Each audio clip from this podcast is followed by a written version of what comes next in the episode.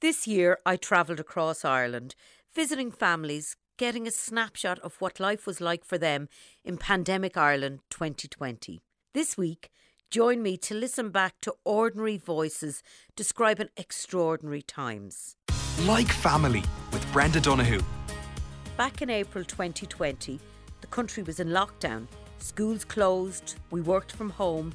As cases and deaths peaked, it was a worrying time.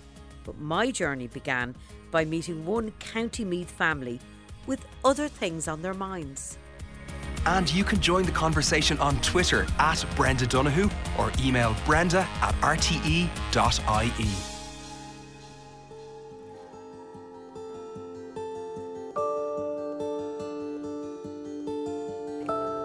Casey is in County Meath and it's all about the number three.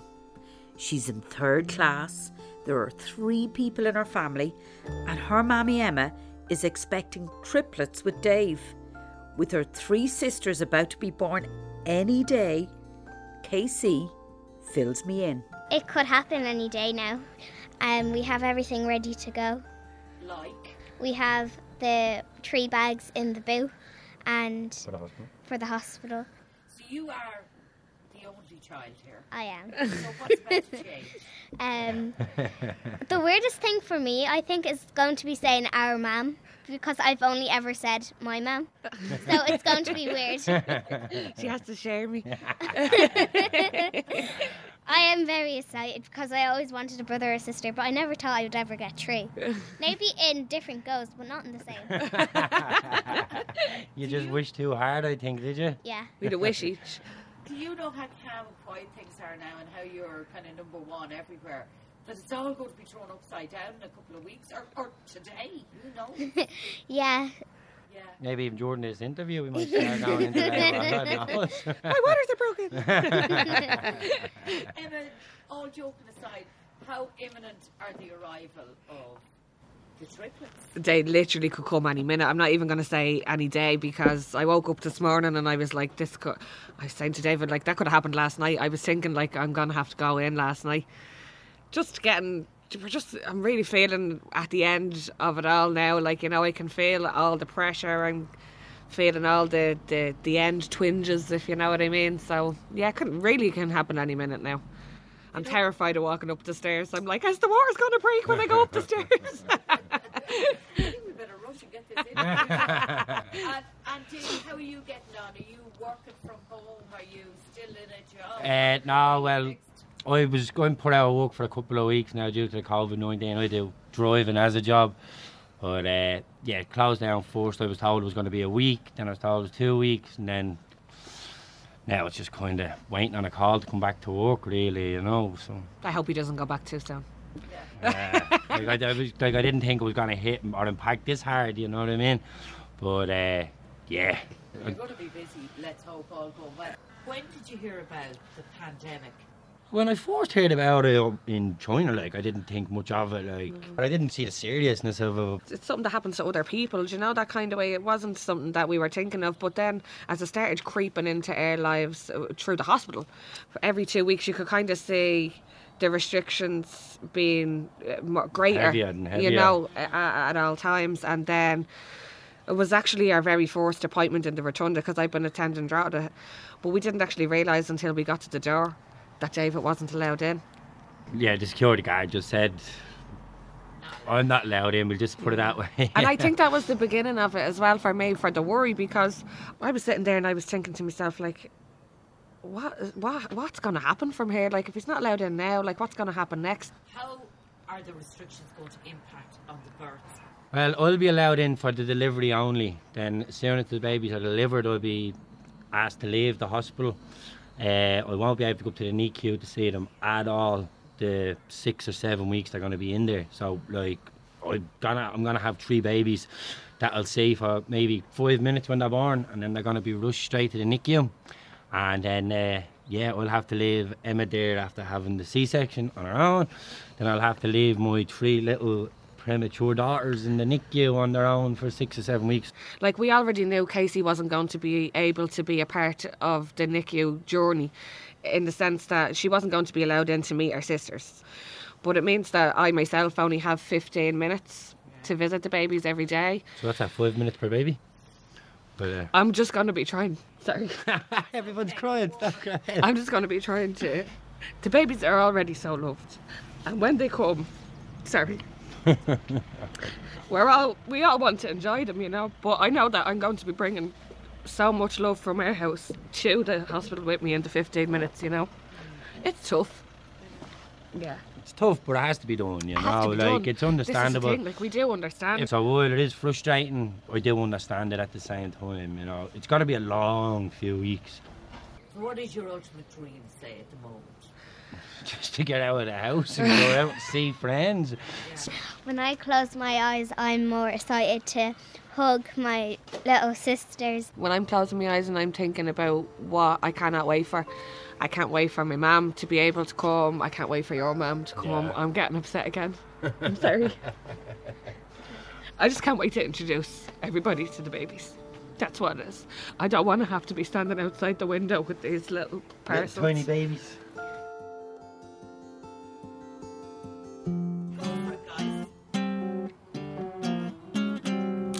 This is Packy in County Wexford, and he's four. That's Ed, teaching him the guitar. He lives with his mum Becky, his little sister Bella Rose, and his big sister Molly, who's in fifth class. I first met the family when Bella Rose was a very sick baby. She's now three.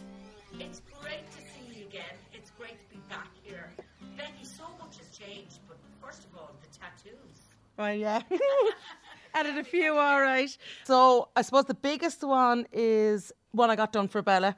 It says, though she is but little, she is fierce. Um, and it's covered with roses, obviously Bella Rose. So I have a crown, princess crown for Molly. Um, I have a sugar skull on my back.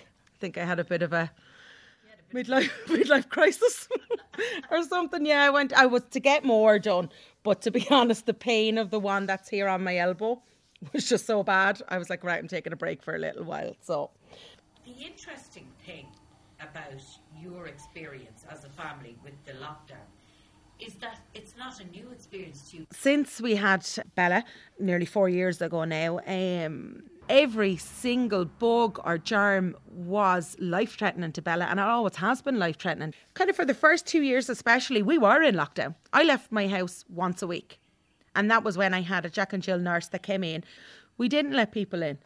We've always been in isolation, and I just think maybe if people could sit back and have a think about what it's like for a full time carer or a parent or a family that have really, really sick kids. That this is what their life is like. You're now living living a carer's life, and and it could be really, really good for people to really understand now what their neighbour or their sister or their cousin or the woman down the road that has that sick child, what their life is really like. Can we talk about homeschooling? How do you feel? Oh God, panic. Panic just kicks in. Because to be honest, I'm out of education. I finished school when I was 15, so that's hmm, giving out my age here. 22 years ago. Do you know, everything has changed. I had no idea where to even start with this. Even trying to understand what she was to do in her homework was stressful for me. I was reading, do this, do that, and I'm like, oh my God. So the child had spent 15 minutes explaining to me what she had to do so that I could help her actually do it. So tensions were getting very high then. And she was getting frustrated because she didn't know how to do it and because I couldn't help her. Do you know what I mean? And it just, oh, it escalated into absolute World War Three. I swear to God, it was terrible.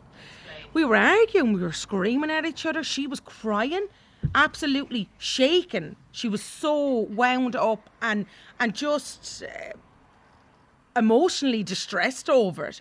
Did you feel the pressure to kind of not let the side down Yeah. for Molly's? Did you feel that? I felt the pressure myself as a parent that if my child didn't have all her homework done like everyone else's children did, that I would be frowned upon, that I would be, I don't know, letting her down and letting myself down as a parent. Did it affect the rest of the house, not just you? Oh my God, of course, of course, because me and her started to fight. And, and she stormed up into her room and she's howling, screaming, and I'm saying, Well, you stop. The neighbours will think that I'm killing you in there. And she's crying, You don't understand. And I'm crying, going, Will you just listen to me? And then Packy and Bella then are there wanting my attention or wanting something. So they're getting, not screamed at, but they're like, wait, wait, wait. So the whole house just erupted like a volcano of, of madness. So that's a whole day has been destroyed all over homework. So, Becky, there was a turning point. I said, Molly, close your books, put that homework away. I'm gonna I'm gonna speak to your teachers, and because she was crying, saying, "Oh, I can't not do it, ma'am. I'll get in trouble." And I was like, "No, just, I'll deal with this." Did you feel a big? Oh my God, it was unbelievable. Yeah. It was a whole different turning point. This this horrible situation that we were in suddenly flipped. That it was exciting. It was I was going to get everything from my childhood, and I was going to teach them. So, life lessons with Becky Furlong. Yeah. Talk me through some of them. I need to learn. Right. So it started with, with growing a few vegetables, which has now turned into one quarter of our garden is now a vegetable patch. Yeah, yeah. That was all recycled wood that someone gave me, and we made the, the boxes, and we've started to watch videos of growing vegetables. My mum ordered me a beautiful uh, vegetable um, book. So we have a, a go to Bible now of vegetables, grown vegetables. So, grown vegetables. Yeah. Um, then we decided that we needed masks. So in buried in my shed was my sewing machine that was gone mouldy nearly. I got a good scrub. So we decided to make masks. Like for your face. Yeah, yeah, protective masks. So, you and Molly have been doing this Yeah, together? yeah, Really? we have. Wow. We mm-hmm. can't see this on the radio, so you're going describe it. So there are these homemade masks, so you can say away from the coronavirus when you're going around. We have all different patterns. This one, my one, has roses on it with polka dots and it's black. And did you sew the elastic Um, well? Sew sometimes. sometimes. You done I these sew- ones? Yeah, I done these ones. I think. Oh. Show patches One on. With a guitar patch. Patch- Patrick has um, a guitar one. This and Rockstar one, isn't it? it's Um, on the what did you learn to make the other day? My nanny used to make this crumble for my mum and all, um, out of berries, and we decided to make it. So we video called Nanny, and Nanny talked us through how to bake Nanny's crumble. Yeah. So she learned how to cook. What do you think now that homeschooling is about? I feel what's really important is to teach your kids what you know for life.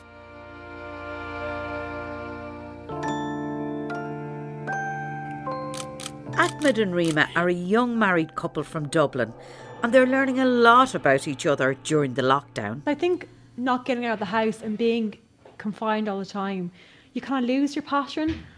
I think there's almost like a sense where we've lost touch with reality. Like there's, you almost feel like you're in a, like a time loop or like a warp where you don't know what day it is. It's always a Sunday. Like, do you know kind of way? Yeah. What when are you having breakfast? Two o'clock. do, you, do you know that kind of way? Like you just no idea what's going on. Yeah, you you wake up and you think, uh, is this a dream? But it it actually it's reality now. The- y- You know, uh, th- there's a there was a say I think truth is stranger than fiction. That's reality, that, and I always think of that now when I when I wake up in the morning.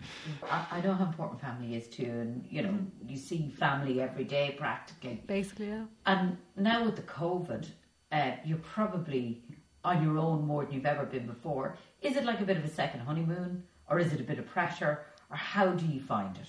Well, I think like will I start? I think for me, because like I'm not working at the moment, because I was doing a lot of sub in schools. Schools are obviously closed, so I'm at home more than Ahmed is because he's still working during the week and everything. That I feel like I could climb the walls some days, do you know kind of way. But I'd say like some days it's really nice to be together. And it feels like, you know, the rest of the world is closed off, so you have no option but to be together. It's really nice. We're making dinners, we're watching movies, the other kind of way. But then other days you're like, oh my God, if you breathe again, I swear I'm going to cry. so it's a bit of both. And I suppose we're learning new things about each other as well. What would you say about that? Yeah, um, I, I wouldn't go as far as to say it's like a second honeymoon now, Brenda. but uh, it it is good spending uh, quality time uh, with the missus. Um, I actually was off work for approximately a week.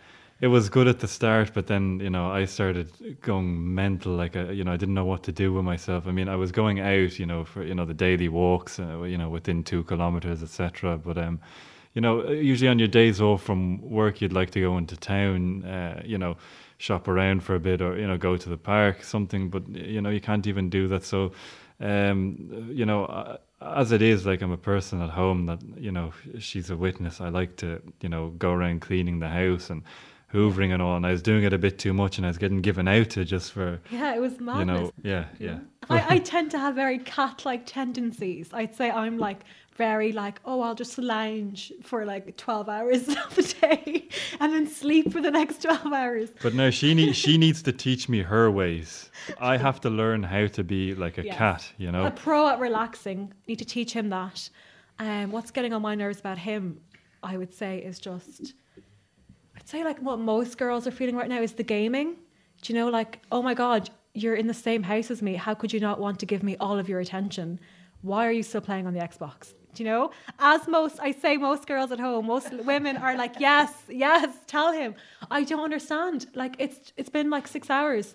Get off it. I'm right here. Hello. That's a bit of an over exaggeration. Six hours. No, now. but I do think just that time does go into a bit of an Yes. hour when you are playing the Xbox. That's whatever. understandable. Yeah. Yeah, yeah. he knows he's guilty. So yeah, Yeah. it's a bit of both.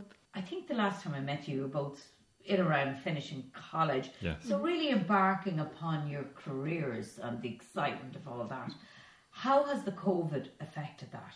And I'll go on, you go first. Because you, Ladies you first. graduated, like you're applying for stuff. Okay. Yeah. Well, um, I did. A, I actually did just graduate in October of uh, 2019 In uh, in uh, mathematical sciences um, from Dublin Institute of Technology, which is now known as TUD. After I graduated, and um, I just took a little bit of a, you know, a couple of months break to unwind from that hectic lifestyle, and I just stayed at my part-time job um, in Tesco, and um, afterwards, after the couple of months, I said "Mm, I'm going to start applying now for some jobs within my field of mathematical sciences, and um, probably about a week or two into it, that's when uh, the COVID restrictions happened. So I was thankful. I said at least I still have my uh, retail job, and um, I'm still, uh, you know, working Wow. full time. So just as well. outlets, the supermarkets are busier than ever. Mm-hmm. So Ramadan, Mm. okay, not eating from Just till dawn, sunrise to sunset. sunrise till sunset. Yeah. Like Ramadan for us, like regardless of, of the COVID 19, would be like a time for reflection, a time for kind of going back to like, what is our faith? What does it mean? What can I apply to myself I haven't applied before? Kind of like a self growth, a spiritual journey, um, which I love like taking taking part of like every year and also decorating the house, having our Ramadan decorations. So I suppose this year more than ever, I think I need it anyway because I've been going mad. And of course, you love a good party too. Oh, yeah. Yeah. Yeah. So the festival at the end of Ramadan, really important. yes. Who knows what's going to happen? Mm. Possibly not having the same social interaction. Yeah, we're going to have to think of something else to do, you know, with within limits, and uh, we're not going to be able to see our friends and family uh, during that time. So, Do you know, because I suppose for Ramadan, we kind of have solutions. So, like, a lot of the girls are like setting up Zoom meetings where we can, like, you know, meet once a day, have a chat. How are we feeling about Ramadan? How's the fast affecting us? You know, reflect on maybe some passages of like scripture. But I suppose for Eid, like, you want to be there, you want to celebrate. We have like Eid parties in like parks, we have bouncy castles, kids are playing, there's like food stalls everywhere. Like, you're eating ungodly amounts of food, ungodly amounts of samosa. So, I don't know. It's a bit sad.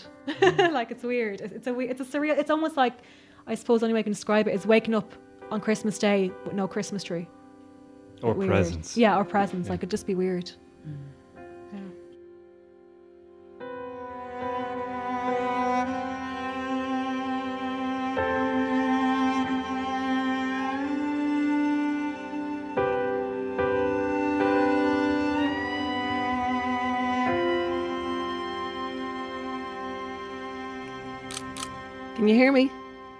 Just here to say hello. Kate is visiting her mother Nell at the window of her nursing home. And you're looking great. Absolutely. The colour's back in your face. You Nell will be 80 tomorrow, and birthday cards are arriving from all over the country. Chatting away, so she is, which is great. Chatting away.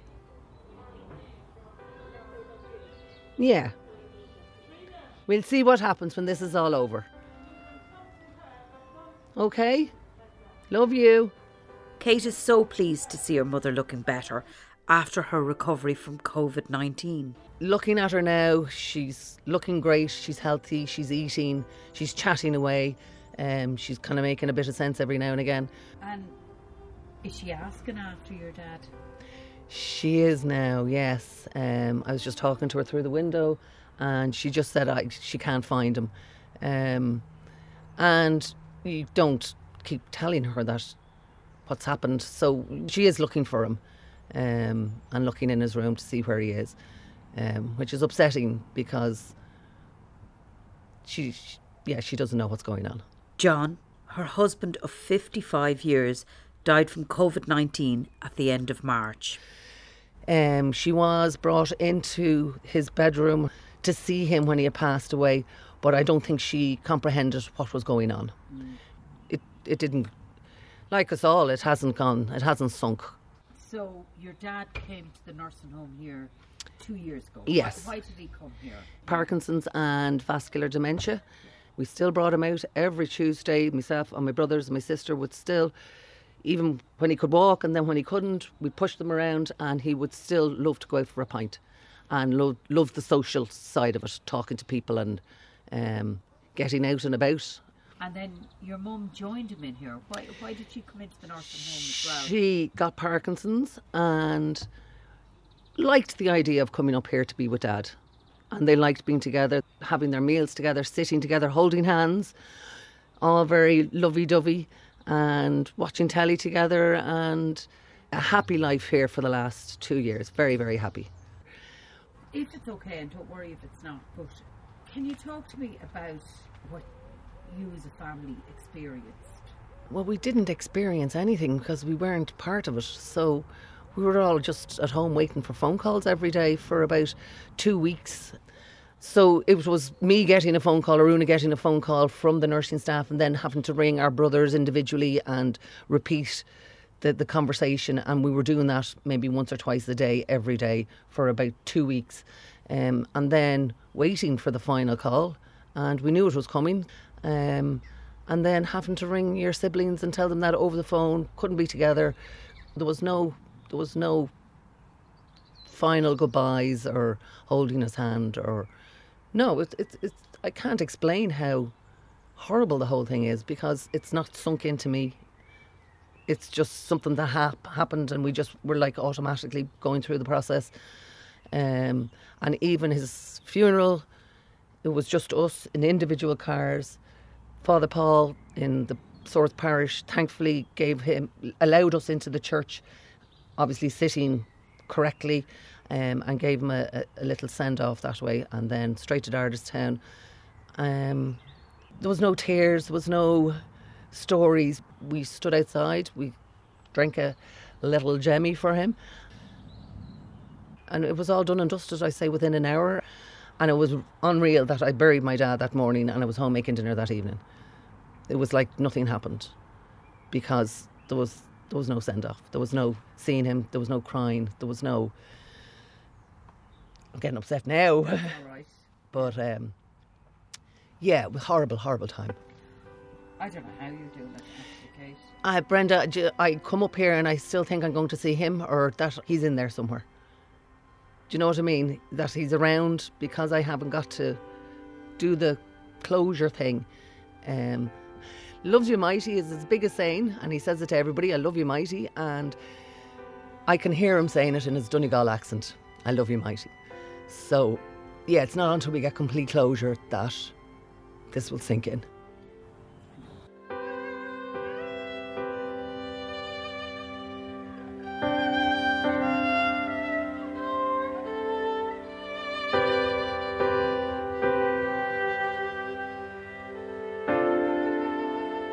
Thanks again to everybody who told their stories and told us what life was like for them in pandemic Ireland.